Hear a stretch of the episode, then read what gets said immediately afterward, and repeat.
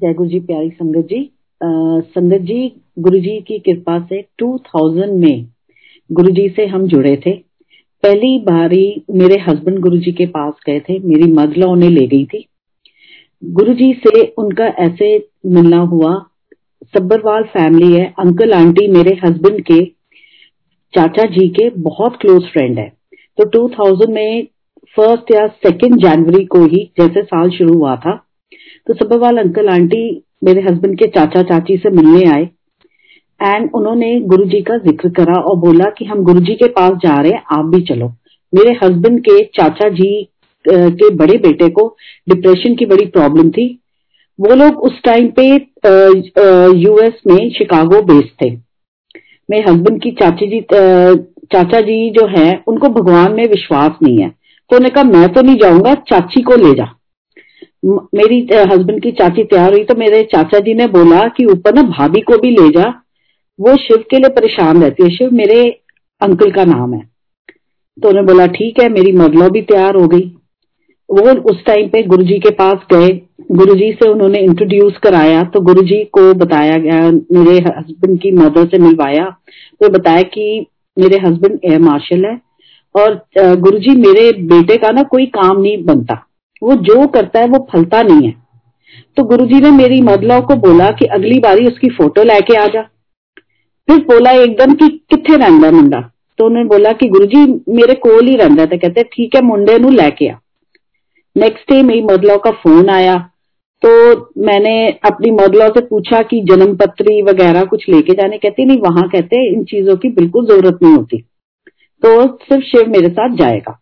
मेरे अंकल उस टाइम पे, फिर मेरी मदर लॉ के साथ गए। मैं वेट करती रही कि आएँगे, बताएँगे, क्या बोला। तो इन्होंने बोला कि जैसे ये आए तो इन्होंने मुझे गुरुजी ने ना उस टाइम पे डेस्क कैलेंडर उनको दिया। डेस्क कैलेंडर दे के मुझे ऐसे लगा कि ये तो महाप्रभु है। बचपन में मेरी मेरी जो दादी थी, वो कृष्ण भगवान को बड़ा मानती थी। वो छह महीने वृंदावन रहती थी, छह महीने दिल्ली। तो उनके कमरे में चैतन्य महाप्रभु और राधा कृष्ण की बड़े स्वरूप लगे हुए थे। और उन्हीं से हम रास लीलाएँ भी सुन, कथाएँ सुनते थे। तो मैं कही तो बिल्कुल वो लग रहे हैं। तो मैंने कहा वहाँ पे उन्होंने कुछ बोला आपको? कहते हैं नहीं नहीं कुछ नहीं ऐसे ही है सब। तो मैंने कहा बोलो तो सही गुरुजी ने कुछ बोला? तो कहते हैं गुरुजी ने ना बोला सवा पाँच तोले का ना ओम बनवा के आना। मैं सवा पाँच तोला मैं शिवी वो तो बहुत ज़्यादा होता है। कहते हैं ऐसे ही है, अपने पास रख लेंगे। तो मैंने कहा मतलब क्या आपका? तो कहता है, ऐसे है कि मम्मी को बोला है बनवाने को, मम्मी तो बनवाएगी नहीं। तो इसलिए चुप करके बैठ जा। ये बात खत्म हो गई। सुबह जैसे उठे, थोड़ी देर बाद मेरी मदला का फ़ोन आया। कहते हाँ ऐसे ऐसे गुरुजी ने बोला है और मैं रात को सोचती रही कि सवा पाँच तोला भी होगा तो बनवा लेंगे। इतना तो सोना पड़ा ही हुआ है। ऐसी क्या प्रॉब्लम की हमारे पास? पैसे नहीं है ना, कमाई नहीं है। बस मेरे हस्बैंड का काम शुरू हो जाए। तो मेरी मदलो ने बोला, बेवकूफ़ है गुरु जी ने तो सवा पाँच ग्राम बोला है। मैं कहा, ले। तो फिर मेरे हस्बैंड की चाची ने पीछे से बोला, तुमने नहीं बनवाना। गुरु जी ने मम्मी को बोला है तो मम्मी बनवाएगी। तो उसके बाद पंद्रह जनवरी को मैं, मेरे बच्चे, मेरे हस्बैंड की बुआ वगैरह, हम सब गुरु जी के पास गए। गुरु जी से उस टाइम इंट्रोडक्शन उस टाइम कराई जाती थी, जब गुरु जी अपने हाथ से प्रसाद देते थे। तो मेरी ने मुझे भी इंट्रोड्यूस कराया गुरु जी से गुरु जी है मेरी नू है। गुरु जी ने बोला कि तेरी नू ना बड़ी चंगी है। तो कहते हाँ गुरु जी उसने मुझे पलट के ना कभी भी जवाब नहीं दिया। मैंने प्रसाद लिया तो मुझे गुरु जी कहते हैं ना, की है तेरा? तो मैंने, मेरे मुँह से निकला वर्षा। शादी के बाद वो ग्रह ने जो जोड़ते हैं तो पंडित जी ने प से नाम करके मेरा नाम प्रियम रखा गया था। तो प्रियम मेरे मुँह से निकला ही नहीं। तो गुरु जी कहते, ऐसा है कि बृहस्पति दे व्रत रखी। मैं बृहस्पत कहते हैं हाँ मैंने कहा गुरु जी साईं बाबा कहते ना ना ना, साईं बाबा नहीं, बृहस्पति दे व्रत किसी कथा मिल जाती है, रुक रुक के रखी। ठीक है, और ना शिव पुराण लेकर आई अगली बारी। मैं कहा हाँ जी गुरु जी तो वे कहते कभी भी घबराई ना, समझ आ गई? कभी भी ना घबराई।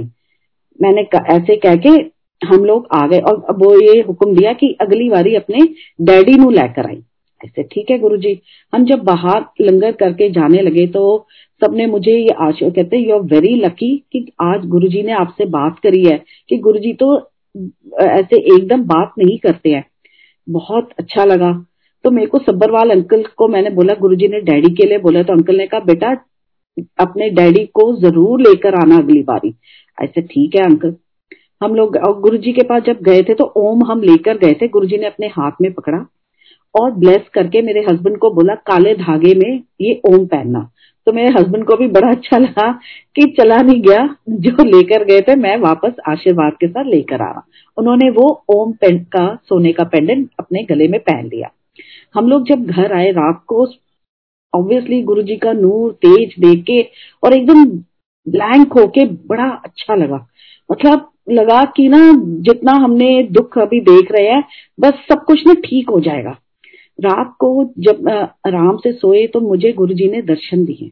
दर्शनों में दिखाया कि गुरुजी काफ़ी संगत लेके हमारे घर पे आए हैं और हमारी छत पे संगत के साथ बैठ गए हैं। कहते शब्द चलाओ। उस टाइम हमारे पास घर में कोई भी कैसेट नहीं थी शब्द की। पता नहीं कैसे शब्द चल पड़े। उसके बाद गुरुजी ने हुक्म दिया, चाय प्रसाद बना। जब मैं नीचे आई तो देखा फ्रिज में दूध बिल्कुल कम है।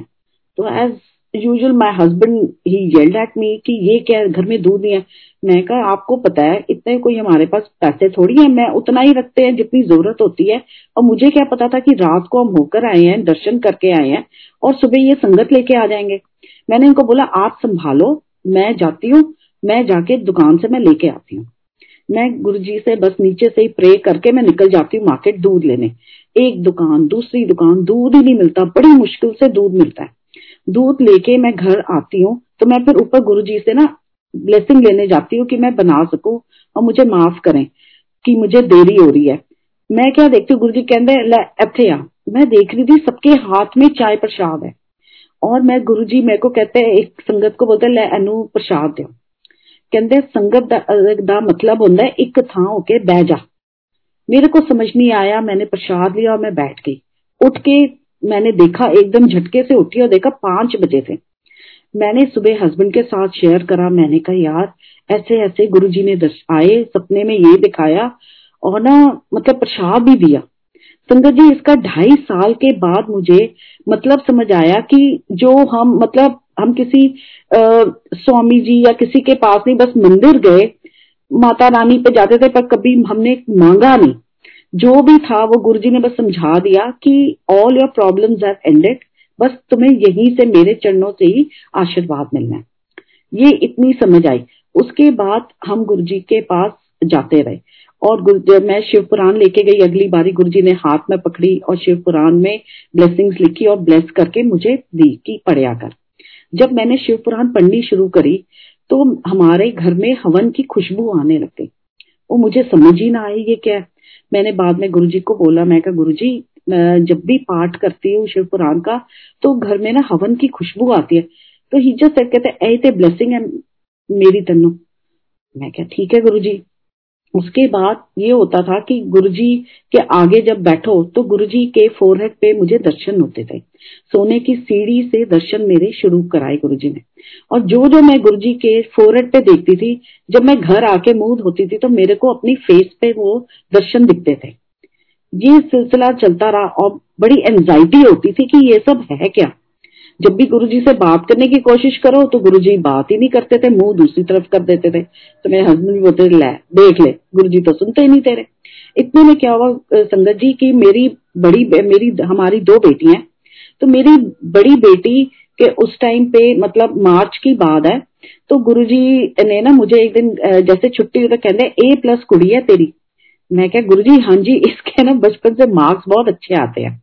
गुरुजी बहुत हंसने लग गए। और गुरु जी के चरणों में वो ग्रेवाल अंकल थे general Grewal I think and he had a very big hearty laugh कि ये क्या बोल रही है? गुरु जी बात करते उसकी सोल के लिए और मैं मार्क्स की बात कर रही हूँ। तो उसके बाद जब इसका रिज़ल्ट आया तो हम बुके ले गए और गुरु जी को मैंने बोला, गुरु जी, इसके ना ए प्लस आया। तो Guru ji had a big laugh कहते अच्छा वेरी गुड वेरी गुड ये कह के उसके बाद मई में मेरी बेटी को बड़ी, हमें नहीं पता क्या प्रॉब्लम हुई। ये जो खाए ये पानी पिए, इसको उल्टियाँ आ जाती थी। डॉक्टर ने फिर हमें बोला कि इसको एडमिट करना पड़ेगा हॉस्पिटल में। जैसे ठीक है जी। तो हमने गंगा राम में इसको एडमिट कराया और उस टाइम पे संगत जी ये था कि पैसे तो हमारे पास थे नहीं। गुरुजी ने मेरे अंकल की एक छोटी सी प्रॉपर्टी डीलिंग कराई, जिसमें he earn forty thousand rupees and उस टाइम पे then man I as Guru ji Guru जी प्रसाद लेके आ सकते हैं? तो गुरु जी ने डांट लगा दी, कोई ज़रूरत नहीं है। एंड उस टाइम मेरे को तो बहुत ही बुरा लगा बट वो इसीलिए था कि वो हॉस्पिटल में हमें इस्तेमाल होने थे पैसे। इसकी ऐसी तबीयत देख के हमें पता है, मैं हस्बैंड को बोलू, गुरुजी के पास चले। तब हस्बैंड को इतना गुरुजी में अभी वो विश्वास नहीं आया था। तो ही सेट देखते हैं देखते हैं। गंगाराम में एडमिट हुई और ये पाँच दिन रुकी, हमारे पच्चीस हज़ार रुपए खर्च हो गए, पर इस बच्ची पे कोई फ़र्क नहीं। उसको इंजेक्शन दे डाइजीन दे, ये उल्टियाँ करी जाए, कोई फ़र्क नहीं पड़ रहा था। तो मेरे हस्बैंड ने पीडिट्रिशियन को बोला कि प्लीज़ आप हमें छुट्टी दे दो, मैं इसको कहीं और दिखाऊँगा। उसने कहा, तुम्हारा दिमाग खराब है। उसी दिन थर्सडे का दिन था, मैंने, और थर्सडे की जो बृहस्पति की कथा है, वो केले के पेड़ के आगे की जाती है। तो मेरे पेरेंट्स के घर के सामने ही पार्क में केले का पेड़ है। तो मैंने हस्बैंड को बोला शांति रखो, गुस्से मत हो। मेरे फादर मेरी बेटी के पास थे, मैं गई कथा करके, जैसे मैंने मम्मी के घर की बेल बजाई तो मम्मी निकली और कहती है, फटाफट ना हॉस्पिटल जाओ और पेमेंट करो, वो कह रहे हैं, छुट्टी दे दी, इसको ले जाओ। हम लोग अपनी बेटी को लेके घर आए। उसके बाद हम शाम को गुरुजी के पास गए। उससे पहले ये बेटी मेरी बोले, मम्मा, एक एक बात बोलू, मैं का बोल बच्चे, कहती, मम्मा, मेरे को ना राजमा दे दो। मैं का बेटा, महीना हो गया। तो कुछ खा नहीं पा रही, राजमा कैसे दू? तेरा गला ना दबा दू मैं? तो ये चुप हो गई। जब हम गुरुजी के पास गए गुरुजी ने इसको हलवा प्रसाद दिया। इसको मेरे अंकल ने खाने नहीं दिया। छो, थोड़ा सा दे के ना ही जस्ट टोल्ड कि नहीं नहीं रहने दे मत खा, घी घी प्रसाद है। जब आप, गुरुजी ने को, मैंने बोला, मैं कहा, गुरुजी, मेरी बिटिया की ना तबीयत बहुत खराब है। गुरुजी कहते कोई नहीं बेटा। उसी टाइम गुरुजी ने जब हमें लंगर के लिए बिठाया, बिल्कुल अपने लेफ़्ट साइड को आगे आगे बिठाया। संगत जी, जैसे ही लंगर की थाली आई, हम दोनों के आँसू निकल आए क्योंकि उसमें राजमा प्रसाद थे। मेरी बच्ची ने एक महीने बाद दो रोटी प्रसाद खाया, लंगर लिया। एंड जैसे हम छुट्टी के लिए चुके तो गुरु जी कहते, लै, मैं ठीक कर दिता तेरी कुड़ी नो। उसके बाद ये बिल्कुल ठीक हो गई। क्या प्रॉब्लम थी, क्या नहीं थी we didn't bother about it कि बस इसको गुरुजी ने ठीक कर दिया, हम खुशी खुशी अपने घर आ गए। उसके बाद गुरुजी ने मेरे हस्बैंड की एक जगह जॉब लगाई। ऐसे ही जॉब चलती रही और पाठ में मेरे को गुरुजी दर्शन देते रहे। फिर संगत जी एक बारी मैंने आ, मैंने गुरुजी को बोला गुरुजी मेरे को ना कुछ समझ नहीं आता मैं क्या करूँ और मैं कुछ कर लूँ तो करूँ कुछ काम करूँ। गुरुजी ने कहा नहीं कुछ नहीं करना तो बस मस्त रहा कर। मैं ठीक है गुरुजी। तो ऐसे ही 2002 में हमारे नीचे जहाँ हम रहते हैं वहाँ पे नीचे एक सिंधी फैमिली रहती थी। एंड उसकी मम्मी को कोई ब्रेन ट्यूमर हो गया था। Which she was not aware of it इसको अचानक ही बॉम्बे जाना पड़ा। एंड गुरुजी ने मेरे को दर्शनों में आके, सपने में आके मतलब दर्शनों में मुझे हुक्म दिया। तब हमारे घर में पानी की बड़ी कमी थी कि तू अपनी टैंक से उनकी टैंक भरना डोल से लेके पूरी टैंक भरना, जब मार्केट जाएगी, आंटी से पूछ के जाएगी तू कि कुछ चाहिए तो नहीं आंटी आपको? मैंने मैं कहा ठीक है Guru ji I follow the instruction मैंने वो सब किया और मैंने आंटी से पूछा कि आंटी प्रॉब्लम क्या हुई है? कहते हैं उसकी मम्मी को ना ब्रेन ट्यूमर हो गया उसका ऑपरेशन होना है इमेजिन संगत जी वो कब, आ, कभी गुरुजी के पास नहीं आई। उसकी मम्मी को कुछ पता नहीं। Guruji bless that lady and उसी टाइम गुरु गुरुजी 2002 में जलंधर चले गए थे। एंड 2002 में न्यूज़पेपर में आया था कि ट्वेंटी फेब 2000 बहुत ही लकी है 2002 बड़ा लकी है टू टू है। आप जो मांगो भगवान से, वो सारी आस आपकी पूरी होगी। जब शिव पुराण पढ़ा, खोली मैंने तो शिव पुराण में पाठ था। तो उसमें था कि जब आप ये पाठ करते हो तो शिव और पार्वती माँ ऊपर आके उस वक्ता को बहुत आशीर्वाद देते हैं। और ये एंड में लिखा था। जब वो पाठ पढ़ा तो मैं बहुत छोटी फील करा अपने आप को कि मैंने गुरुजी के आगे झोली करी कि गुरुजी मेरी भी इच्छा पूरी करो, मेरे हस्बैंड का सारे कार्य पूरे करो। और आपने देवी, देवता, आपने जो सृष्टि बनाई है, सबको बोला, इस वक्ता को आशीर्वाद दो। मैं बहुत रोई। I felt very small that day and उसके बाद मार्च में हम जब गुरु जी से मिलने जलंधर गए तो वहाँ पे शिव पुराण उस टाइम मेरी संपूर्ण हो गई थी। मैंने कहा गुरु जी मेरी ना शिव पुराण संपूर्ण होगी। कहते लै, अकेले अकेले मज़े लेंदी है, चल खड़ी होते सुना। मैं कहा हाँ जी गुरु जी कहते बॉम्बे वाली नु ठीक किता सुना।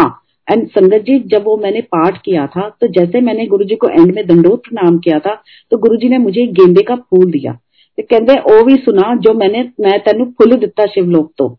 खड़ी होते सुना।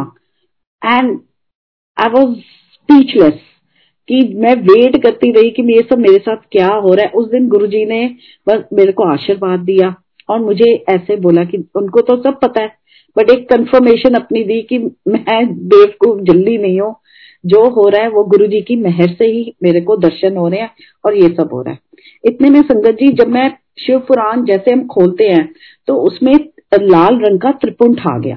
लेफ़्ट साइड को जैसे शिव पुराण खोलते हैं उसकी जो बाइंडिंग होता है एंड उसके बाद जो जहाँ जहाँ गुरु जी ने ब्लेस करा हुआ है, वहाँ वहाँ पे गुरु जी के हाथ के, अंगूठे के सिंदूर के निशान है, वो अभी भी उसमें है।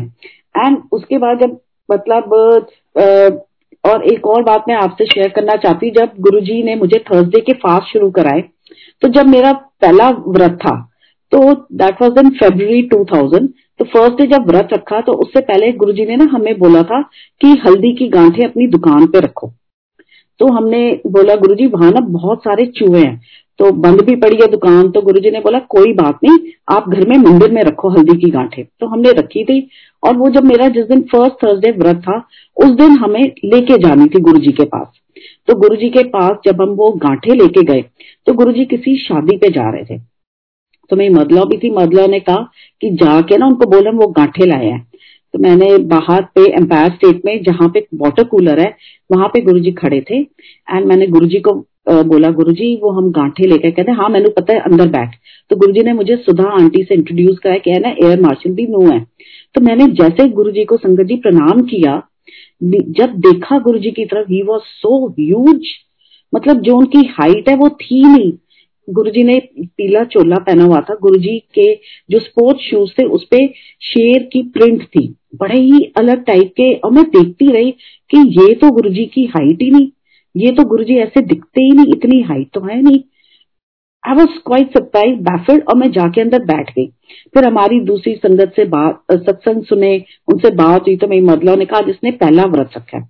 तो कहते हैं, फिर जब व्रत रखा है और गुरुजी ने नमक खाने को मना किया तो आप क्यों आए हो? मैं कहा, जी, आज गुरु जी ने बुलाया था, हल्दी की गांठे लेके आना है। तो कहते, चलो, देख लो।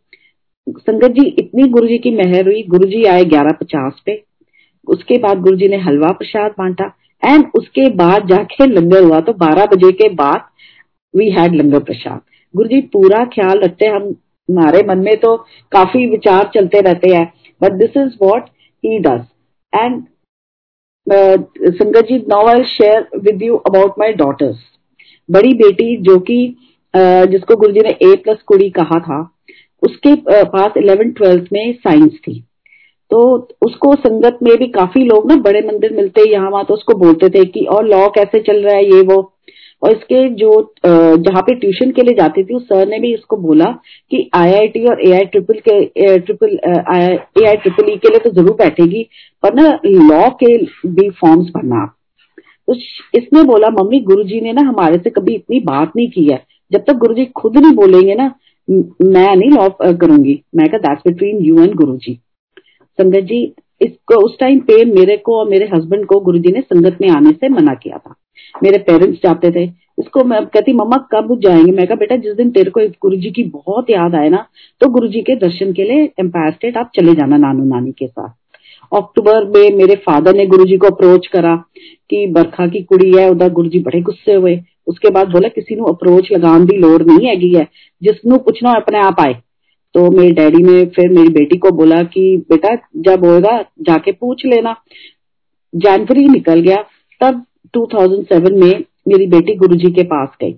और गुरुजी इसको देख के बड़े खुश हुए। इसने बोला, गुरुजी, मैं क्या करूँ?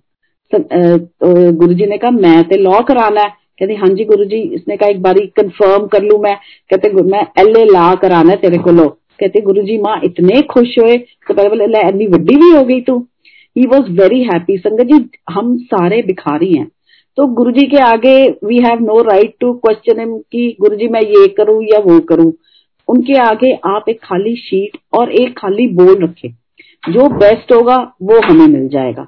इवन जब गुरुजी ने चोला छोड़ा, छोटी बेटी का ट्वेल्थ की बारी आई वो बच्ची पढ़ाई में, स्कूल में बिल्कुल मतलब एवरेज से भी लो थी। वो पढ़ते और मोर ओवर टीचर्स सब उसको कंपेयर करते थे बड़ी बेटी से, कि वो इतनी ब्रिलियंट है तू उसकी बहन नहीं हो सकती। ये बच्ची अंदर ही अंदर सोचती रहती थी। इसका जब रिज़ल्ट भी आता था तो मैं इसको ना एक थप्पड़ मार देती थी कि तेरा होगा क्या?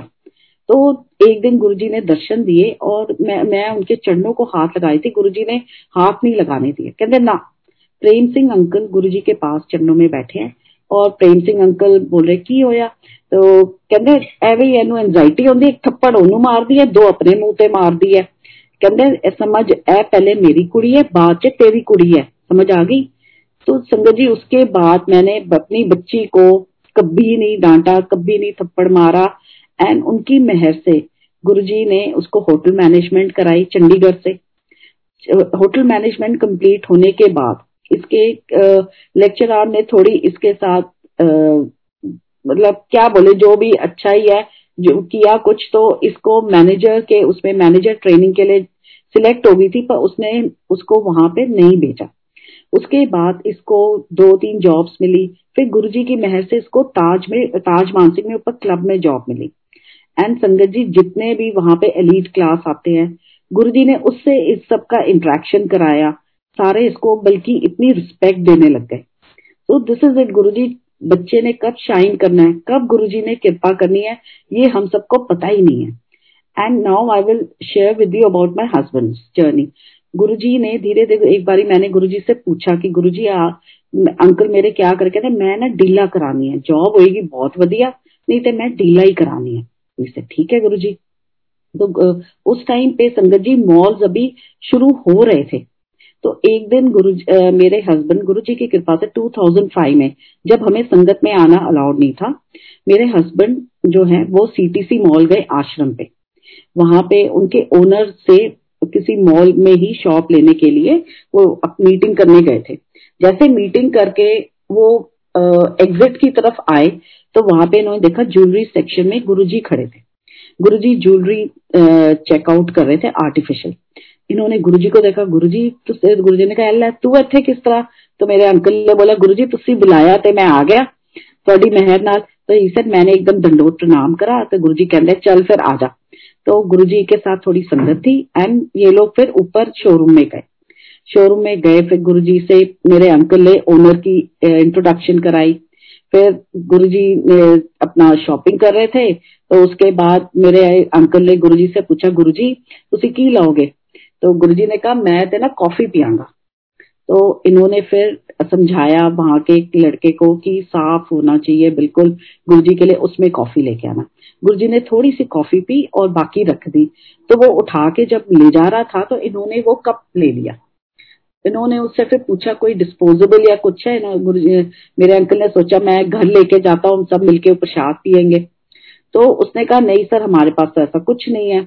तो मेरे, और गुरु जी मेरे अंकल को देख रहे थे।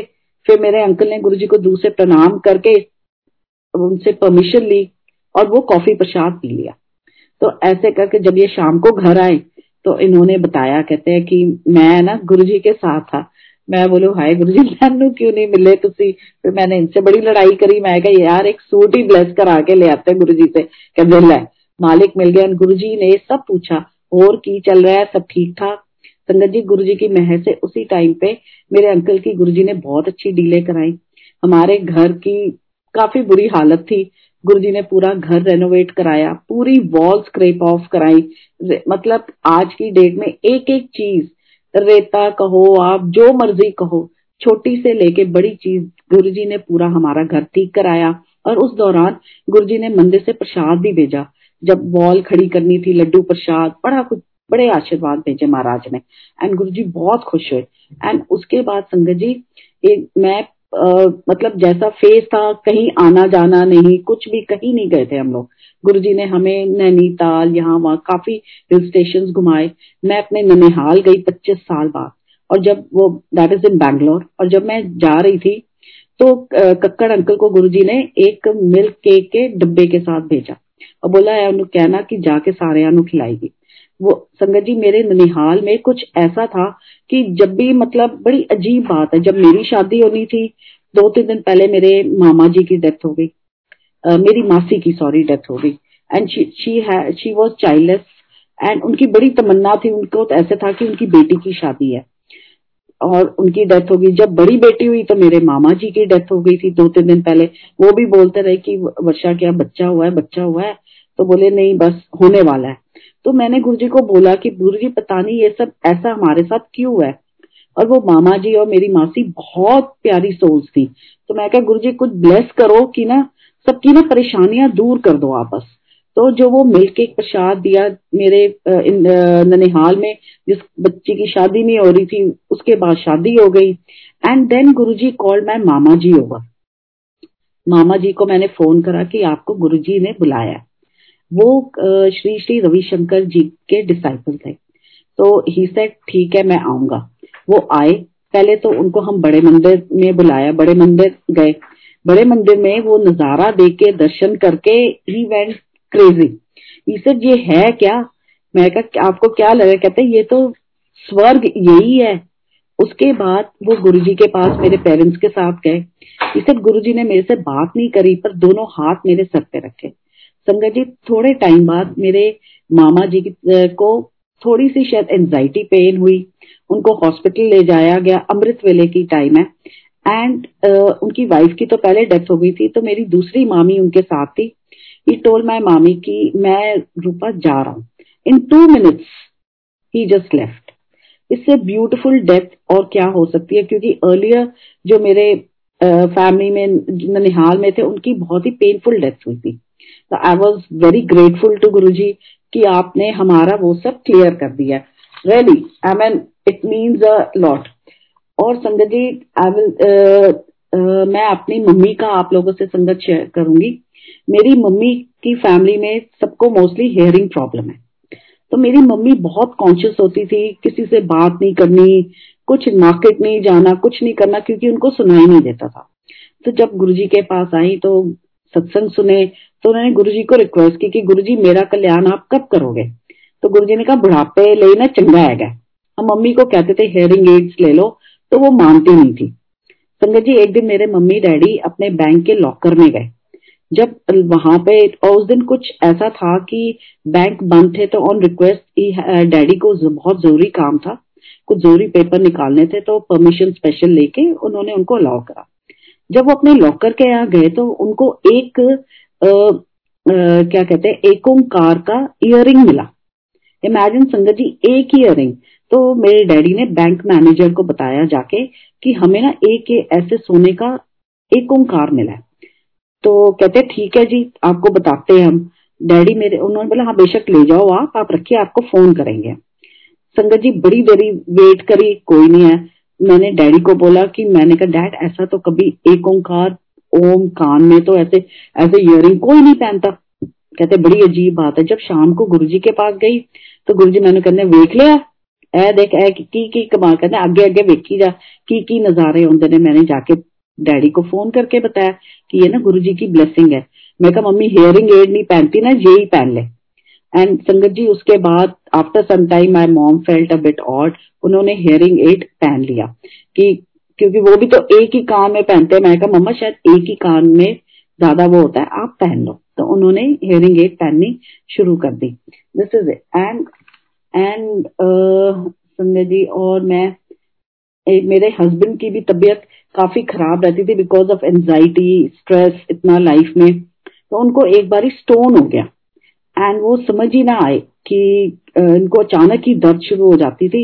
एंड फंड नहीं थे, फिर भी इन्होंने उस टाइम जब नौकरी लगी थी, इन्होंने लोन मांगा अपने बॉस से कि मुझे दस हज़ार का लोन देना, मेरे को अपनी स्टोन की सर्जरी करानी है। मैंने अपने अंकल को बोला कि आप एक बारी ना गुरुजी से पूछ लो। गुरुजी का इनका जब ऑपरेशन के टाइम जो फिक्स हुआ, वो गुरुजी के बर्थडे के बाद था। अब फ़ंक्शंस पे गुरुजी से आ, मतलब आप कुछ बात नहीं कर सकते थे। अगर गुरुजी करें तो अलग बात है। तो मेरे हस्बैंड बात नहीं कर पाए और उसके शायद दो चार दिन बाद एम्स में आई वेंट विद इन तो इनकी सर्जरी होनी थी। जब हम वहाँ गए तो डॉक्टर सारे कंफ्यूज वो बड़े कहते समझ नहीं आ रहा समझ नहीं आ रहा। तो मैंने कहा हाँ जी डॉक्टर साहब क्या हो गया? कहते जी हमें तो स्टोन दिख ही नहीं रहा। मैं कहा पर इनको तो बहुत दर्द होती है। कहते हैं, चलो लेट्स सी उन्होंने पता नहीं करके एक फॉर्मेलिटी करी। वेन वी गॉट होम उस चक्कर में यह हुआ कि मेरे हस्बैंड का इंटेस्टाइन ही जल गया। बल्कि उसके बाद बड़ी प्रॉब्लम है इनको मना भी किया था तो ये माने नहीं। कहते कोई बात नहीं। मैंने कहा मतलब he lost lot of weight also काफ़ी तबीयत खराब हो गई मेरे हस्बैंड की। उसके बाद टाइम हो गया तो फिर मेरे, मैंने गुरु जी को बोला गुरु जी कहते देखिए, मैं तो डॉक्टर कंफ्यूज कर दिता सी। मैं गुरु जी अजे तो इंटेस्टाइन ही जल गया। पर उसके बाद थोड़े दिनों बाद मेरे हस्बैंड की तबीयत ठीक हो गई। And I will share like more about my daughter Guru ji की मेहर से बड़ी वाली daughter it's almost now nine years journey 2012 में उसका लॉ खत्म हुआ। उसकी वहीं से गुरु जी ने जॉब लगवाई, वैश में, फिर पारिखन कंपनी में। तो जब ये वैश में थी she was in Bangalore and उस टाइम पे मेरी मदलॉ को कैंसर हो गया था तो हस्बैंड मेरे मदलॉ के पास रहते थे इन जी के हम सी आर पार्क में एंड मेरी छोटी बेटी की गुरुजी ने एडमिशन चंडीगढ़ करा दी थी। तो काफ़ी मैं परेशान रहती थी कि मैं तो बिल्कुल अकेली हो गई हूँ। गुरुजी, क्या करूँ मैं? तो अब ये भी ज़रूरी था कि मेरे हस्बैंड मद लॉ के पास जाएँ। एंड मेरे इन लॉज को सम हाउ हमारा रिलेशनशिप थोड़ा कोल्ड है। उनको मेरे फादर को, पोता चाहिए था वी हैव टू डॉटर्स तो वो थोड़ा सा मतलब उनको ऐसे रहता था। तो मैंने कहा, मेरा तो वहाँ पे रहना बनता ही नहीं, मम्मी भी कंफर्टेबल नहीं है डैडी भी नहीं कंफर्टेबल तो ऐसे टाइम निकलता रहा। तो मैंने फिर गुरुजी को बोला, आप सत्संग भी यही सुनाते हो कि बच्चे घर आ जाते हैं, आपने बेटी को दूर रखा है, फिर पहले पाँच साल पुणे पढ़ाया, फिर अब उसकी होगा फिर शादी हो जाएगी, थोड़ा टाइम आप भेज दो उसे, महाराज। तो बस गुरु जी की कृपा से सवा साल बाद गुरु जी ने इसकी दिल्ली में जॉब लगा दी। वो टाइम भी हो गया। अब जब मदर लॉ की भी पहले कैंसर गुरु जी ने बिल्कुल ठीक करा। आफ्टर वो तीन साल जैसे महाराज ने मम्मी को लाइफ दी। वो फ़ेज़ ऐसा था कि मैं बिल्कुल, मेरे को भी I use to feel very lonely but Guruji की इतनी मेहर थी कि कहीं ना कहीं से किसी का संगत का फ़ोन आ जाता था, सत्संग करते थे और बड़ा अच्छा टाइम निकल जाता था। एंड उस फ़ेज़ में फिर मेरी मदलॉ की माई मदलॉ पास्ट अवे उसके बाद मेरे फादर थोड़े डिप्रेस हो गए तो then again my husband had to attend to him तो मेरे को होता था, मैं करूँ क्या? गुरु जी की मेहर से संगत जी, मैं खाना थोड़ा अच्छा बना लेती हूँ। एंड शौक भी है मेरे को खाना बनाने का। तो इतने में हिंदुस्तान टाइम्स में एक आर्टिकल आया कि we are looking for home chefs जो वो आके सैंपल्स दे, एक मिलियन किचन करके एनजीओ थी। उन्होंने ये काम शुरू करा था कि सबसे टेस्ट कराए कि जो कश्मीरी है, कश्मीरी खाना बनाए, जो पंजाबी है, पंजाबी खाना, बंगाली बंगाली खाना, ऐसे करके उन्होंने काफ़ी हाउस को कलेक्ट किया था। तो उसमें मैंने अपने हाथ का खाना उनको टेस्ट कराया, मेरा गुरुजी ने अप्रूव करा दिया। और कुछ ऐसा फ़ेज़ था कि मैं अपना खाना बना के फादला के लिए, वो कहना इसके हाथ का खाना नहीं खाऊँगा। वो नहीं खाते तो मेरा हस्बैंड भी नहीं खाते थे। और मेरे को बड़ा वो होता था, यार, मैं बिल्कुल बेकार हूँ, मेरे पे कोई गुण नहीं है। तो गुरुजी ने मुझे मिलियन किचन में डाल दिया। थ्रू ऐप संगत जी खाना बिकता रहा और गुरुजी की बड़ी मेहर रही। तो उस टाइम पे मैंने एक, मेरे से गलती हुई। मैं एक डिश बटर पनीर मसाला बनाती थी, जो कि really use to sell off a lot मैंने एक दिन ऐसे ही गुरुजी को बोला गुरुजी देख लो वर्ल्ड बेस्ट बंदा है मेरा हाथ का संगत जी, मैंने उस टाइम एक पोर्शन पैक किया था राइडर वेट कर रहा था, वो पूरा पोर्शन मेरे हाथ से गिर गया। That was Guru ji taught me कि it is me who hold your hand तूने ये बोला कैसे? संगत जी, मैंने उस राइडर को बोला, आप मेरे को पाँच मिनट दोगे? सर मैडम, आप दस पंद्रह मिनट लो, आप चिंता मत करो। I had tears in my eyes मैं जहाँ पे गुरु जी ने मंदिर बनवाया हमारा, मैं वहाँ पे जाके बैठी। मैंने गुरु जी से माफिया मांगी कि गुरु जी जो है तुसी करा दो बस ये भी मेरा निकाल दो अब मैं। प्लीज़ गुरु जी बहुत माफिया मांगी एंड संगत जी मैंने पोर्शन बना के फिर भेजा। एंड उसके बाद यही कान पकड़े कि जो है गुरु जी सब आपकी कृपा से, जो आज शब्द चल रहा था। रैली संगत जी, मेरा गुरु जी ने इंटरव्यू कराया टीवी पे, जो मैंने कभी दूर दूर तक भी एक्सपेक्ट किया था। I had a hearty good laugh and खुद ही मैं हुई कि गुरु जी कहा मैं एक वो सिंपल हाउस वाइफ और आपने मुझे कहाँ पे वो कर दिया? रैली संगत जी when you don't expect anything और कई बारी फ़ेज़ ऐसा आता है कि सब आपको बिल्कुल नाकारा समझते हैं, पर जब आप गुरुजी के पास आते हैं, वो आपको ऐसा हीरा बना देते हैं कि सब देखते देखते रह जाते हैं। कोई गुण हो ना हो, पर आप में ये सारे गुण डाल देते हैं। संगत जी जब शिव पुराण का मैं पाठ करती थी गुरु जी करवाते थे तो गुरु जी की बड़ी मेहर होने लगी। तो मैं एक टाइम पे गुरु जी ने मेरे को मंदिर दूसरे रूम में चेंज करने को बोला। तो हमने मंदिर लिया। उस टाइम पे संगत जी गुरु जी सब काफ़ी हमारे जिनसे गुरु जी ने जोड़ा, उनको गुरु जी ने जोड़े दिए, किसी को चोला दिया। तो हमने सोचा हमें भी मिलेंगे। तो मंदिर बनवा के बड़ी खुशी हुई। जैसे मंदिर बनवाया तो जो देवी देवता भी हमारे पास नहीं थे तो उनकी भी मूर्त हम लेकर आए। फिर गुरु जी ने मेरे को बोला, नहीं, सिर्फ़ मैं ही विराजमान हूँ न तेरे कार्य ठीक है ठीक है गुरु जी तो हमने गुरु जी के स्वरूप लगाए और that was on twenty fifth of August two thousand one सारा सजाया जब मैंने वहाँ पे संगत जी पाठ करना शुरू करा, ऐसे लगा जैसे मुझे गुरुजी ने रॉकेट में बिठा दिया। स्पिरिचुअली मुझे इतना गुरुजी ने ऐसे दर्शन कराए कि जब मैं पाठ करती थी, संगत जी मेरे को पूरा गुरुजी फील कराते थे, जो वार्तालाप है शिव और पार्वती माँ का। उसी बीच में मुझे एक आंटी ने भगवत गीता गिफ्ट करी। मैंने गुरुजी से वो भी ब्लेस कराई। तो गुरुजी ने पूरी मेरी, जैसे मैं नी पे गुरुजी के पास गोडे पे बैठी थी, हाथ जोड़ के तो गुरुजी ने ऊपर से नीचे तक बड़ी दृष्टि डाली। संगत जी, उसके बाद मुझे पाठ में और वॉल पे गुरु जी के दर्शन होने लगे एक दिन उसी फ़ेज़ में एक सरदार जी लुधियाना से आए थे, जिनका पाठ गुरुजी ने ब्लेस किया हुआ तो गुरुजी ने मुझे बोला, सुन सुन, ध्यान नाल सुन। मैं कहा हाँ जी गुरु जी तो उन्होंने बताया कि जब भी मैं पाठ करता हूँ तो मेरे को पाठ में ही गुरु जी के दर्शन होते हैं। संगत जी, उससे पहले मैं वॉल की तरफ़, यहाँ, वहाँ, छत पे गुरु जी को ढूंढती रहती थी। उसके बाद गुरु जी सो काइंड की शिव पुराण में ही गुरु जी के दर्शन होने लग गए। तो मेरा ध्यान इधर, नहीं तो मेरे को ये होता था गुरु जी आए कि नहीं आए? गुरु जी चले गए तो जब वो चले जाते थे, मैं उनको देखती रहती थी। अब आ गए, चलो जी खुद पाठ। तो इसमें गुरु जी ने पूरे पाठ में भी मुझे दर्शन दिए। फिर एक दिन गुरु जी ने मुझे इशारा किया कि थोड़ी देरी बैठना पड़ेगा। अपने सामने इशारा करा बैठने को। तो संगत जी, जब मैं सामने गुरुजी के बैठी तो गुरुजी ने उस टाइम वो कवाली चली थी, नित खैर मंगा, सोनिया, मैं तेरी दुआ न कोई और मंगनी जब वो करा तो गुरुजी ने काफ़ी देरी बिठाया और थोड़ी एंजाइटी सी हो रही थी। वो कुछ अलग फीलिंग थी जो मैं बयान नहीं कर सकती। तो मेरे अंकल ने भी बोला, तबीयत ठीक है तेरी? तू बोल रही मैं कहा, नहीं, जब गुरुजी इशारा करेंगे ना, तब हम चलेंगे। जब वो कवाली होगी, उसके बाद गुरुजी ने छुट्टी दी और हम लोग फिर घर आए तो घर आके मुझे अलग अलग रंग वॉल्स पे और गुरुजी के स्वरूप यूं मुस्कुराते हुए स्वरूप के दर्शन हुए गुरुजी ने अपने लाइट के दर्शन कराए उस टाइम पे बहुत ही अलग एक इतनी अच्छी फीलिंग हुई कि वो मैं बता नहीं सकती बस वही हुआ कि गुरु जी थोड़ी रहमत थोड़ी कृपा ਅਸੀਂ ਬੱਚਿਆਂ ਤੇ बनी रहे ये एक एहसास दिलाया गुरु जी ने कि वो है कौन हम लोग बाहर सेवा में खड़े होते थे तो संगत आके पूछती थी हमारे से कि गुरु जी हैं कौन? इनका नाम क्या है? इनका जन्म कब हुआ? संगत जी, हमें पता ही नहीं था इनका नाम क्या है। गुरु जी का जन्म कब हुआ? कुछ नहीं। तो इतनी बारी पूछा था तो एक बारी मैंने गुरु जी से पूछा जाके, मैं गुरु जी एक गल पूछनी है। कहते, लै, बड़ा पुछदी है, चल जा तू इथो फिर मैं जब चली गई तो मेरे को कहना, चल इथे आ। मैं कहा हाँ जी गुरु जी कहते की पूछना है? मैं कहा गुरु जी संगत ना हमारे से पूछती आपका नाम क्या है? आप कौन हो?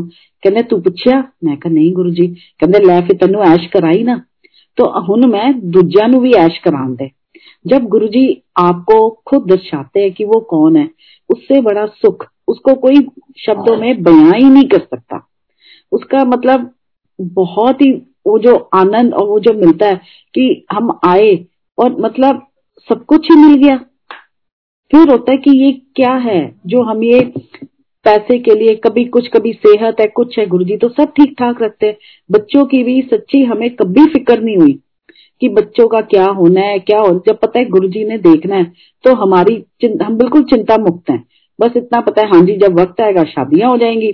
बस हम मियाँ बीबी को बैठ के बस उनको अपना गुड विशेष देनी है। That is all we have nothing to do he really takes care of everything your job सब कुछ। मतलब उन्होंने इतनी सोजी दे दी है कि जो है ना मेरा है तो तुम्हारा है क्या? कुछ भी नहीं। तो तुम्हें सोचने की क्या ज़रूरत है? कभी कोई कुछ बोल भी देता है तो थोड़ी देरी के लिए होता है। हाँ जी गुरु जी कब होगी? कब कब आपने कुछ सोचा है? कितने है मुंडे? फिर होता है, छोड़ यार, क्या करना हमने? तो उसके बाद हम बिल्कुल मस्त हो जाते हैं। बस संगत जी, बड़ी रहमत है महाराज की। मुश्किलें आती हैं, ये तो नहीं है कि मुश्किल आती नहीं है, पर गुरु जी की इतनी कृपा है। जब भी कोई टेंशन या कभी कुछ लगता है कि ये काम कब होगा या कुछ गुरु जी कुछ न, कहीं ना कहीं से सत्संग ऐसा सुना देते हैं कि आपको एकदम हौसला आता है और आप एकदम खड़े हो जाते हैं। मुझ जैसी को, जिसको कुछ नहीं आता था, उसे खाना बनाना सिखाया। सारा कुछ गुरु जी कॉन्टिनेंटल ये वो जो मैंने कभी सुना भी नहीं था। गुरु जी सब बनवा देते हैं, पता ही नहीं चलता। जिस दिन ऑर्डर नहीं आते, मैं सोचती हूँ, आज कुछ ऑर्डर आने हैं। गुरु जी ने जो दिलाना होता है, अपने आप दिला देते हैं। मेरे को किसी को कुछ कहने की ज़रूरत ही नहीं पड़ती। क्योंकि बड़ा ऑड भी लगता है जब कोई बोलते हैं हाँ जी, आप इंस्टा पे या उस पे। मेरे को तो जो है ना लिमिटेड है, जितना मैं कर सकूँ। बस महाराज से ये होता है गुरु जी जो बनाओ ठीक बनाओ और अच्छे से बनाओ और गुरु जी ने मुझे एक बात बोली थी, जब मन खराब हो ना, पंजाबी गाने सुनिया कर। तो अपने आप को पेपअप करने के लिए जब भी कुछ होता है कि मेरे को एंजाइटी है या कुछ है, एक वो उनकी लाइन याद रखती हूँ, कभी भी घबराई ना। समझ आ गई? एक वो और एक पंजाबी गाने। पंजाबी गाने में चला लेती हूँ, उससे मुझे बड़ा हौसला मिलता है और एकदम फिर होता है, चल भाई you get fully charge so और क्या बताए गुरु जी बहुत ही मज़े लेते हैं। ये तो पूरा है, जैसे गुरु जी जब जलंधर गए थे, हम सबको एक ऐसे फीलिंग हुई थी कि गुरु जी हमारा होगा क्या? तो गुरु जी फिर अप्रैल में बैसाखी पे आए। जब बैसाखी पे आए तो हम थोड़े से नोटी बच्चे भी हैं तो मेरे हस्बैंड और एक मेरे हस्बैंड के फ्रेंड गुरु जी का हुक्म था कि दिल्ली की संगत घर चली जाए और बाहर से आई हुई संगत हॉल में आ जाए। तो मैं और एक और अंकल थे, उनकी आंटी, हम बाहर बैठे हुए थे बच्चों के साथ। मेरे अंकल और मेरी उस साथ जो आंटी थी, उनके अंकल अंदर थे। तो थोड़ी देरी बाद द्वार खुले गुरु जी ने कहा, आ जाओ, सारे मत्था टेको, आशीर्वाद लो। तो मैंने जैसे मत्था टेका तो गुरु जी ने नीचे से ना बहुत अच्छा सुंदर सा गुलाबों का हार निकलवाया। अरुण शोरी जी की भाभी जी वो सेवा हार निकाल के गुरु जी को पकड़ा रही थी, उन्होंने मुझे कोई दिया। तो मैं क्या गुरु जी क्योंकि उस दिन जब हम मत्था टेक थे तो गुरु जी ने कहा था दूर दूर से मत्था टेको। तो कहते, की हो गया? ਮੈਂ ਕਿਹਾ ਗੁਰੂ ਜੀ ਤੁਸੀਂ ਇੱਕ ਤੇ ਇੰਨਾ ਦਿਨਾਂ ਬਾਅਦ ਆਏ ਫਿਰ ਤੁਸੀਂ ਕਹਿੰਦੇ ਦੂਰੋਂ ਮੱਥਾ ਟੇਕੋ तो कहने ला चल ऐसा कर ले सर तो मैंने उनकी गोद में सर रख के आशीर्वाद लिया एंड जैसे ही हार दिया तो मेरे हस्बैंड को सुनाई दिया इलीगल एंट्री क्योंकि we were not allowed to go in but हम गए तो गुरु जी ने बोला इलीगल एंट्री पर मेरे को बिल्कुल भी सुनाई नहीं दिया आशीर्वाद लेके फिर मैंने गुरु जी से पूछा गुरु जी इसको मंदिर में रखना है कहते नहीं ਘਰ ਜਾ ਕੇ ਇੱਕ ਬਰਤਨ ਸਾਫ਼ ਕਰ ਲਈ ਉਹਦੇ 'ਚ ਪਾਣੀ 'ਚ ਭਿਗੋ ਕੇ ਇਹਨੂੰ ਰੱਖਣਾ ਫਿਰ अगले दिन तुसी चारों उस जल ना स्नान विच मिक्स करके स्नान करना मैं कहा ठीक है गुरु जी तो ऐसे ही प्यार देते हैं लाड देते हैं एंड डांट भी पड़ती थी ये नहीं है कि डांट नहीं पड़ती थी मेरे डैडी के एक फ्रेंड थे बहुत ही क्लोज फ्रेंड उनके कॉलेज के फ्रेंड थे उनकी बहू सफदर जंग में गायने थी और वो कंसीव नहीं कर पा रही थी तो उनको मेरे डैडी ने बोला कि आप गुरुजी के पास आ जाओ। तो पहली बारी अंकल और आंटी गए तो गुरुजी ने पूछा कि आप कहाँ से आए हो? बोलो तो उन्होंने बोला कि वो शिव और बरखा है ना, उन, उन्होंने बताया आपके बारे में, जबकि हमने नहीं, मेरे डैडी ने बताया था। तो उसके बाद फिर वो गुरुजी ने उनको बड़े प्यार से बात करी, फिर अगली बारी वो अपने बेटे और बहू को गुरुजी के पास लेकर आए। तो मेरे डैडी ने फिर उन्होंने दर्शन करे, आशीर्वाद लिया, लंगर किया। फिर जब बाहर छुट्टी हुई, जब बाहर गए तो मेरे को आई वॉज़ स्टैंडिंग आउटसाइड मैं बाहर कूलर के पास जल सेवा कर रही थी। डीजे आंटी ने उस टाइम लंगर के लिए जाना था तो डीजे आंटी ने मुझे बोला बरखा तू खड़ी हो जा। मैं कहा, ठीक है आंटी और मेरी छुट्टी हो गई थी। तो मेरे डैडी मेरे पास आए और बोलते हैं कि इसको उनकी बहू के लिए कि इसको गुरुजी से मिलवा। तो मैंने कहा डैडी मैं मेरी तो छुट्टी हो गई है मैं कैसे जाऊंगी कहते तू मेरे लिए इतना नहीं कर सकते करेगी इतना भी नहीं मान देगी मेरे को मैं कहा हाँ डैड ऐसे मत बोलो तो उसी टाइम मैं उनको अंदर लेके गई जब अंदर गई तो गुरु जी ने कहा लै फिर आ गई तू अंदर मैं कहा हाँ जी गुरु जी मैं क्या गुरु जी ਇਹਨੂੰ ਕਹਿੰਦੇ ਲੈ ਮੈਂ ਦੇ ਦਿੱਤਾ ਆਸ਼ੀਰਵਾਦ ਮੈਂ ਕਿਹਾ ਗੁਰੂ ਜੀ ਪਲੀਜ਼ ਉਹਨੂੰ ਕਹਿ ਦਿਓ ਨਾ ਕਿ ਤੁਸੀਂ ਤੁਸੀਂ ਉਹਨੂੰ ਬlesਸ ਕੀਤਾ ਤਾਂ ਗੁਰੂ ਜੀ ਨੇ ਉਸਕੋ ਬੋਲਾ ਮੈਂ ਤੈਨੂੰ ਬlesਸ ਕੀਤਾ ਸੰਗਤ ਜੀ after 3 years they had not one they had two kids तो मेरे डैड ने मुझे फ़ोन करके बताया, कहते, देख, तेरे को जो डांट पड़ी थी ना, वो ऐसे नहीं पड़ी थी, एक नहीं, उनको दो बच्चे हो गए and they are now based in Switzerland और समवेयर महाराज, कब किसको कैसे देते हैं हमें शायद लगता है कि हमें डांट पड़ी, पर उनके डांट में क्या प्यार था, क्या आशीर्वाद था, ये हम, हमारी समझ से ऊपर है। तो कभी आपको वो प्यार भी दे तो अलग तरीके से दे तो वो मतलब क्या बोले, बहुत ही अच्छा लगता है। ऐसे ही जब हम बड़े मंदिर में फ़ंक्शन होते थे तो गुरुजी के बर्थडे पे एक बारी आम प्रसाद आया था बांटने के लिए। तो आम जैसे धुले थे, आपने देखा होगा, अब जो किचन है नई, उसके बिल्कुल सामने ही एक सेमी सर्कल सा थोड़ा सा ऊपर उठा हुआ ना सीमेंट का प्लेटफॉर्म था। तो वहाँ पे आम धुले थे और मतलब और वहाँ पे ना बड़ा पानी पानी हो गया था। तो वहाँ पे बोरियाँ रख दी गई थी। तो उस टाइम पे जो जो अब पेंट्री है जहाँ पे बर्तन मांजे जाते हैं वहाँ पे जगह थी कि आप अंदर जाओ नलके लगे हुए थे हाथ धो और जल प्रसाद लेके आप चलिए। संगत जी उस दिन लंगर प्रसाद बहुत ही तीखा था कि जो नई संगत आ, आती है वो लंगर नहीं कर पाती है कई बारी। तो जल प्रसाद बीच लाइन में से भी संगत आ रही थी। तो थोड़ा सा मतलब सिस्टम बिगड़ गया था क्योंकि Guru ji was very particular कि डिसिप्लिन में सब कुछ होना चाहिए। बिल्कुल लाइन लगे आप आराम से आओ आराम से आप जाओ। तो संगत जी थोड़ा सा हो रहा था तो जो वहाँ पे उस टाइम पे आ, हम सब की सीनियर थी सेवा में तो उन्होंने मुझे बड़ी डांट लगाई। कहते आंटी आप ना सेवा ठीक से नहीं कर रहे। मैं कहा आंटी क्या हो गया? कहती देखो बीच लाइन से आ रहे हैं। आप संगत से बात भी कर रहे हो। ये क्या बात होगी तो मैंने कहा आंटी उनकी तबीयत ठीक नहीं थी मैंने तो सिर्फ़ उन्हें जल प्रसाद दिया। कहती नहीं जो है अंदर से आया है कि आ, आप ठीक से सेवा नहीं कर रहे कहा ठीक है। मेरे को कहती आप यहाँ से ना हट जाओ। उन्होंने बड़ी मेरे से थोड़ा सा रूडली बात करी। तो मन भरी आता है। तो मैं बाहर हम जाके ना मैं पेंट्री के बिल्कुल बाहर ही खड़ी रही। मैं कहा गुरु जी तुम खड़ा किता ना मैं खड़ी अच्छी रहांगी जो है, कोई बात नहीं। उनको, को किसी बात पे गुस्सा लगा। आई एम सॉरी संगत जी, इतनी गुरु जी की कृपा हुई कि जो भी हाथ धो के जल प्रसाद लेके निकले, क्योंकि वो एरिया स्लिपरी था, बोरियों के बाद भी मेरे कंधे पे हाथ रख के मुझे बड़ी गुरु जी ने गुड विशेष दिलाई। ऐसे करके जब मैं अंदर गई हॉल में अपना प्रसाद लेने के लिए हिस्से का तो गुरु जी ने पहले दो आम प्रसाद दिए। फिर मुझे देखे कहते हैं, दो होल है। मेरे को मतलब रोए नहीं बट मैंने थैंक यू करा, शुक्राना करके मैं आ गई। फिर उसके बाद सेवा करके जब हॉल में जाके बैठे तो गुरुजी ने फिर एक अंकल को सिंगला अंकल को बुलाया। कहते एनु अंब की पेटी दे। फिर आम की पेटी प्रसाद दिया गुरु जी एक एक संगत को, संगत जी, एक एक, चाहे वो बच्चा हो, बड़ा हो, सबको एक नज़र से देखते हैं। सबको इतना प्यार देते हैं कि उसको पता भी नहीं चलता। लाड एक जैसे कहते हैं ना, ठंड में संगत आती थी, पहले चाय प्रसाद मिल जाता था। आपको ठंड लगती नहीं थी।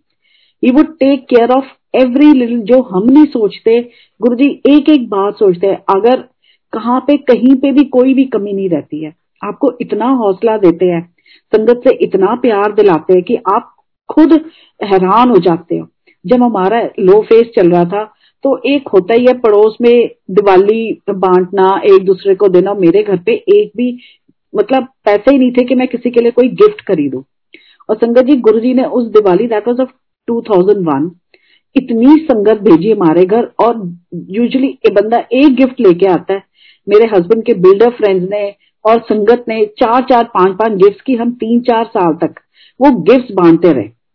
मैंने नेक्स्ट डे मेरी मदर आई, मैं उनको बोला, आपको जो चाहिए आप उठा लो। मैं कहा गुरु जी वो खुद हैरान हो गई। कहते गुरु जी ने इतने भेजे हैं तेरे घर? मैं कहा, ये देखो आप। मतलब उनकी नज़र में कोई छोटा नहीं, कोई बड़ा नहीं, कोई गरीब नहीं, कोई अमीर नहीं, कोई कुछ नहीं। बस उनकी ये होती है कि अपने से पहले दूसरों का सोचो। सिर्फ़ अपना मत सोचो।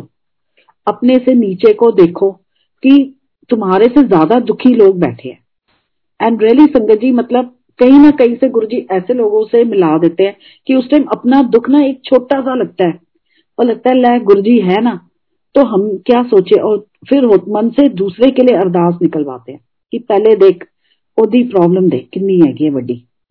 तो बड़े उन्होंने आज अगर I would say me my husband और माय किड्स अगर हम हम्बल है या कुछ है, ये गुरुजी ने हमें हम्बल बनाया। आज की दुनिया में कोई किसी के बारे में नहीं सोचता। बट महाराज की शरण में इतनी संगत है, सब दूसरे का सोचती है, ये गुरुजी ने भाव डाले हुए हैं, ये उन्होंने हमें एक अच्छा इंसान बनाया कि अपने को ऐसे नहीं, ऐसे बनाओ। पहले दूसरे का सोचो। कोई घर संगत आती है तो ऐसे हम लोग खुश हो जाते हैं, जैसे बाहर आ गई हो घर में। तो और क्या चाहिए? कोई क्या सोचता है, क्या नहीं, हमें क्या करना? हमेशा गुरु जी ने यही बस सिखाया। दूसरा, जो तुम्हारे बारे में सोचे, सोचने दो। But you don't change yourself एक बार संगत जी, मैंने एक सोचा, मैं कर दूसरे ऐसे करते हैं, मैं भी कर लेती हूँ। तो गुरु जी ने दर्शनों में दिखाया कि मैं एग्ज़ाम के लिए, सारी संगत है, हम लोग एग्ज़ाम दे रहे हैं। तो एक आंटी चीटिंग कर रही है, वो जो दूसरा लिख रहा है, वो लिख रही है, मैं भी यही करती हूँ कि चलो दूसरे लिख रहे हैं, मैं भी ऐसे लिखती हूँ। पर संगत जी, मेरी आंसर शीट पे पूरा इंक पॉट गिर जाता है, फिर बारिश का पानी गिर जाता है, पूरी मेरी शीट खराब हो जाती है। देन गुरु जी आके बोलते, कहते, जैसे मैंने बनाया है ना, वैसे ही बने रहना है। समझ आ गई? You don't need to change yourself जो है, ठीक है। ज़रूरी नहीं है ना कि आपको सारी दुनिया पसंद करे। And it is good when somebody talks at least you learn out of your mistakes nobody is perfect except for Guru ji nobody is perfect तो फिर हम परफेक्शन क्यों ढूंढे? बस वही है कि महाराज अपने चरणों से जोड़े रखो। हमें अच्छे इंसान बना के रखो। विक्रम अंकल और टाइम है? आंटी हमारे पास टाइम की कोई कमी नहीं है। आप इतने अच्छे सत्संग सुना रहे इतना रस आ रहा है कि हमारा मन ही नहीं है कि आपको जाने दें। तो मैं एक प्यारा सा सत्संग सुनाती हूँ आपको। एक बारी गुरुजी ने ना आ, मुझे बोला कि आंटी इस तरह तू हफ़्ते से एक दिन आएँगी ठीक है? ते मेरे को कहते हैं कि ऐसा जब तेरा मन आए ना तू पाठ कर। मैं कहा ठीक है गुरु जी मैं लॉटरी निकल आई। तो उसके बाद कहते हैं इस तरह है कि हफ़्ते से एक दिन आएँगी, ते अंकल आएँगे चारों दे दिन। उस time I really felt bad कि गुरु जी, ये क्या अंकल चारों दिन और मैं एक दिन? मैं क्या हाँ जी गुरु जी। तो घर आ गए, मन थोड़ा वो था। अगले दिन गुरु जी ने रघुवीर अंकल को थोड़ी सी, तीन चार फैमिलीज़ थी, उनके साथ हमारे घर पे भेजा। अंकल ने टोटल हमें आठ सत्संग सुनाए, गुरु जी के शेयर करे। एंड उसमें से एक बहुत ही मज़ेदार सत्संग सुनाया। ही सेड कि संगत जी, गुरु जी, आपको बड़े पतले से दिखते हैं, पर बताओ, इनमें पता नहीं कितने हाथियों का बल है। तो हमें समय का अंकल, समझ नहीं आया। कहने भैन जो गड्डी च बैठते सी ना अपने। गाड़ी बिल्कुल पीछे को मतलब आगे से जैसे समझो खड़ी हो जाती थी। तो मैं हाँ जी। कहते हाँ कहते जब बैठते सी गुरु जी। उसके बाद कहते एक बार गुरु जी बैठे और हम रात को ड्राइव पे जा रहे थे, रघुवीर अंकल ड्राइवर के साथ आगे बैठे। तो ड्राइवर जो है थोड़ा सा शीशा ना नीचे करके ना हाथ बाहर करता था। तो गुरु जी ने ड्राइवर से पूछा कि, भैया, तू किन्ने इशारे करता रहता जब भी असि ड्राइव से जाने? तो ओ, चुप। तो रघुवीर अंकल ने कहा, भाई, बोल ना, तू है की हथ ना इशारे करता रहता किन्नू करता तू? माँ पुछ पुछ रहे ने जवाब दे। तो कहना जी, ऐसे है कि मैं पहले फायर इंजन चलाता था। तो मेरे को आदत थी वो घंटी बजाने की। तो इसलिए मेरा हाथ आगे रहता था। गुरु जी बहुत हंसे। उसके बाद उसने हाथ अंदर के ड्राइव कर रहा था तो आगे जाके गुरुजी वो सिटिंग पीछे वाली सीट पे अंकल ने बताया, समाधि जैसे लगाते हैं। अचानक बड़ी ज़ोर की ब्रेक लगी। गुरु जी ने कहा, की किता मेरी अखा खुल गई। अखा खोल दी तू। की किता है तू? तो गुरु वो कहता मैंने तो ब्रेक लगाई नहीं। गुरु जी ने कहा, बाहर जाते वेक किया है। संगत जी आगे खाई थी। वो गुरुजी ने समाधि में रह के ब्रेक लगाई और ऐसे उनका मतलब कुछ भी मतलब जो गुरु जी ने बचाया उनको भी बचाया फिर दोनों अं, अंकल को रघुवीर अंकल को उनको। तो ऐसे हम बातें सुनते थे तो बड़ा मज़ा आता था कि गुरु जी तुम की की करते रहते हो? एंड ऐसे ही एक बारी जब हम जाते थे तो गुरुजी मोस्टली मुझे ही उठाते थे छुट्टी के टाइम पे चलो आंटी। तो एक दिन गुरुजी ने मेरी बेटियों को उठाया। और मेरी बेटियों को बोलते एयर मार्शल थी पोते पोती उठो। तो माय मेरी बड़ी बेटी उस टाइम सेवेंथ एट्थ में थी। तो मेरे को बोलती मम्मा गुरुजी ने ना ऐसे बोला इसका मतलब क्या होता है? मैं कहा बेटे बड़े हो जाओगे ना तो आपको पता लगेगा। मैं मतलब आ, हमारी सोसाइटी ऐसी है पोता पोता करते हैं बट आज के डेट में बेटा बेटी में सच्ची संगत जी कोई फ़र्क नहीं है। मतलब बस ये होता है कि गुरु जी अच्छी सेहत हो, बच्चे खुश रहे तो और ऑनेस्टली अपनी जॉब करें। मतलब ये कि बड़ी बेटी के लिए देखिए, कई बार स्कूल में जाते थे तो होता था हाँ जी कांक्षा की मम्मी आई है। तो मेरी छोटी बेटी को ये कोई बात चुपती थी। नॉट एग्जैक्टली चुपती, उसको था कि मैं भी कुछ ऐसा करूँ कि मेरे पेरेंट्स जब आए तो उनको हो कि ये ऐश्वर्या के पेरेंट्स आ गए। Me and my husband we never had that feeling एक टाइम बल्कि था मेरे हस्बैंड ने मेरी बेटी को बोला था she was very good in Odissi dance कि तेरे को छोड़ने या पढ़ाई छोड़ दे, तू डांस पे कॉन्सेंट्रेट कर। शी सर नहीं, ना मैं स्कूल बदलूँगी, ना कुछ, मैं इसी स्कूल से मैं ट्वेल्थ करूँगी.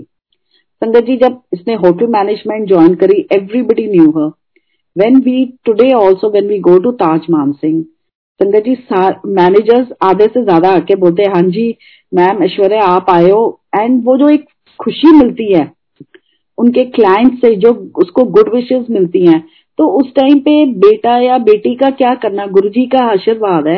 बस ये है कि ये जो करे, हमने यही बच्चों को बस बोला कि we are not watching you but Guru ji is watching you from all the angles बच्चे कभी किसी का दिल नहीं दुखाना। इवन बींग अ लॉयर आपको सौ प्रॉब्लम्स आती हैं। बट वी ऑल बस ये है कि वो गुरुजी उनके सर पे हाथ रखे रहे और वो बिल्कुल साथ साथ चलते रहे। ताकि वो कोई भी प्रोफेशन हो, उनको पता है मेरी छोटी बेटी भी काफ़ी टाइम बिना जॉब के रही। बट उसको था, नाराज़ भी हो जाती थी, गुरुजी से मैं बात नहीं करूँगी। गुरुजी, देखो, मेरा ध्यान नहीं रखते। माँ, देखो जॉब नहीं है, क्या होगा? गुरुजी फिर अपने आप इज़ वेरी काइंड अपने आप कुछ टाइम में इसकी जॉब लगा दी। कैसे कराना था, सब उसको बताया कि देख, मैंने ये कराना था। तो हम क्यों सोचे कि क्या है और क्या नहीं है? आज भी संगत जी जब पाठ करती हूँ तो गुरु जी का पूरा वही दर्शन होते हैं, वही उनका प्यार होता है। वो पूरे आपको देखो रस देते हैं। मैं हमेशा जब दूसरी संगत की आँखें बंद देखती थी ध्यान में तो मुझे होता था कि मेरी आँखें ना बंद नहीं होती, समाधि नहीं लगा सकती, मैं क्यों नहीं कर सकती? फिर गुरुजी ने मुझे एक दिन सैगल आंटी से मिलवाया। तो सैगल आंटी से मैंने पूछा, उन्होंने मेडिटेशन सीखी भी हुई है, सब किया हुआ है? तो उन्होंने मुझे बोला कि पाठ में तुझे क्या फील होता है? मैं कहा, मुझे आंटी ऐसे होता है कि कभी मेरे को लगता है धरती हिल रही है, फिर मैं चेक करती हूँ, कभी कुछ कर कहते, यही तो मेडिटेशन है। This is how Guru ji explain की जिसको मैंने जो बोला हुआ है, जो आशीर्वाद दिया है, वो उसके लिए बेस्ट है। तो हमें कभी ये नहीं सोचना चाहिए कि वो वो कर रहा है, वो ये कर रही है मैं नहीं कर पा रही हूँ। मेरे लिए जो अच्छा है, वो गुरु जी ने मुझे ब्लेस करके दिया हुआ है। तो संगत जी, जब भी पाठ करे, आप ध्यान दे, कुछ भी करे गुरु जी ने पाठ के टाइम पे मुझे आप विश्वास नहीं करेंगे, शाम को दिन में बबीहे, एक वो जो बबीहा पक्षी है, उसकी आवाज़ सुनाई थी। और मैं बड़ी हैरान हुई कि शिव पुराण में भी पढ़ा है कि जब बबीहा होता है, वो अमृत वेले करी पुकार तो पता लगता है कि अमृत वेला हुआ है। उसके वो तो हर, जो भी क्षण गुरु जी के शरण में है गुरु जी के पास में आप सत्संग सुन रहे हैं, या पाठ कर रहे हैं, या शब्द सुन रहे हैं, संगत जी, वो ही वेला अमृत वेला जिस टाइम वो आपको एक सेकंड के लिए भी आँख बंद करके अपने दर्शन करा ले, इससे बड़ी बात और क्या हो सकती है? वही वेला अमृत वेला है। तो हमें नहीं ये सोचना चाहिए कि अमृत वेले उठे। गुरु जी ने जिसको हुक्म दिया है, वो तो ज़रूर उठे। उनका पालन सबसे पहले मुझे गुरु जी ने थर्सडे को अपने पास आने को मना किया था। क्योंकि लिंगर में नमक नहीं मेरे को मना किया कि नमक नहीं खाना तुमने थर्सडे के दिन। तो संगत जी मैं थर्सडे को एक बारी चली गई। एक संगत का आया फ़ोन की ना दर्शन हुए हैं। आंटी तुसी आज ना जाओ गुरु जी वाल स्पेशल है कुछ। मैं उस तब हम अब मेरी एक, हमारी दुकान थी गुलमोह पार्क में। वहाँ पे गुरुजी ने हमें हुक्म दिया था तो उनकी मेहर से हमने बिस्लरी का काम शुरू किया था। I to sit with my mother law मेरे हस्बैंड की गुरुजी ने टीडीआई में फिर सन सिटी बिल्डर्स के यहाँ पे जॉब लगवा दी थी। तो मेरे हस्बैंड वो मेरे लिए पपीता और ये सब काट के पराठे भी बना के ले आए उस दिन कि भाई गुरु जी के पास जाना है ये तो नमक खाएगी नहीं इसकी तबीयत ना खराब हो जाए। एंड uh, मैं ले आए मैं बड़ी खुश कि हस्बैंड मेरे लिए इतना कुछ बना के ले आया। मैं कहा शिवी मेरे को भूख बिल्कुल नहीं कहते नहीं खा ले कुछ लेट हो गया गुरु जी ने बिठा दिया तो क्या करेंगे? संगत जी, जैसे हम गद्दी पे मत्था टेका, अभी संगत इतनी नहीं थी। गुरु जी ऊपर से रूम से आए और अपने नीचे रूम में जा रहे थे। मुझे कहते हैं कि अज ते तेरा वार नहीं, तू इतने किस तरह? एंड गुरु जी ने पूरी ऊपर से नीचे तक दृष्टि डाली। मेरे अंकल ने कहा, देखा, मैं कहा, शिवी गुरु जी ने पूरी दृष्टि डाली, अपनी, पूरा आशीर्वाद दिया है नथिंग टू वरी अबाउट हमने मत्था टेका। और बाहर सिंगला आंटी खड़े मिले मैं कहा आंटी आज हमारी ना अटेंडेंस रजिस्टर से एबसेंट लगा देना हम कल आएंगे and then I went back home and उनको मैं कहा अंकल जी प्लीज कोई मैसेज नहीं गुरु जी ने बुलाना होगा बुलाएंगे ऐसे ही एक बारी बर्थडे आया मेरा शुरू में तो आई आज गुरु जी कहना है कम गुरु जी ये 2000 की बात है तो गुरु जी ने क्या की है थर्सडे नो मैं गुरु जी मेरा ना जन्मदिन है ਤੇ मैं आके ਤੁਹਾਡਾ आशीर्वाद लेना कहते नहीं तीह इकती नु ब्लैसिंग देंगे उसके बाद संगत जी मैं कभी थर्सडे को, अगर उद्यापन के बाद ब्रेक टाइम गुरु ने कहा था, लेने को रुक रुक के रखी। तो वो एक या दो बार ही हुआ तो मैं गई। Otherwise never I don't even attend any satsang on Thursday जब गुरु जी ने मना किया तो मना किया। तो one should follow the rules and the discipline which he less for you because वो क्यों बोला, क्या बोला, मैं उसमें क्यों पढ़ू? मेरे जो अच्छा है, वो अच्छा है। तो he is very kind and that's it I don't know बस बस यही है महाराज। आप सब पे बहुत कृपा करें। हम सबको सोजी दे, हम अच्छे इंसान बने। कोई ऐसा हमारे से गलती ना हो कि आपसे आँख ना मिला सके। बस यही होता है। संगत जी, मैं यही अरदास करती हूँ रोज गुरु जी को कि कोई गलती ना हो। महाराज, वो आखिरी क्षण हो कि जब मैं आपसे ना आँख ना मिला सकूँ ना, वो दिन कभी भी मेरी ज़िंदगी में ना आए। बस आपके चरणों से जुड़े रहे, प्यार मिलता रहे। आपका और संगत का, और that's it thank you thank you Guru ji thank you very much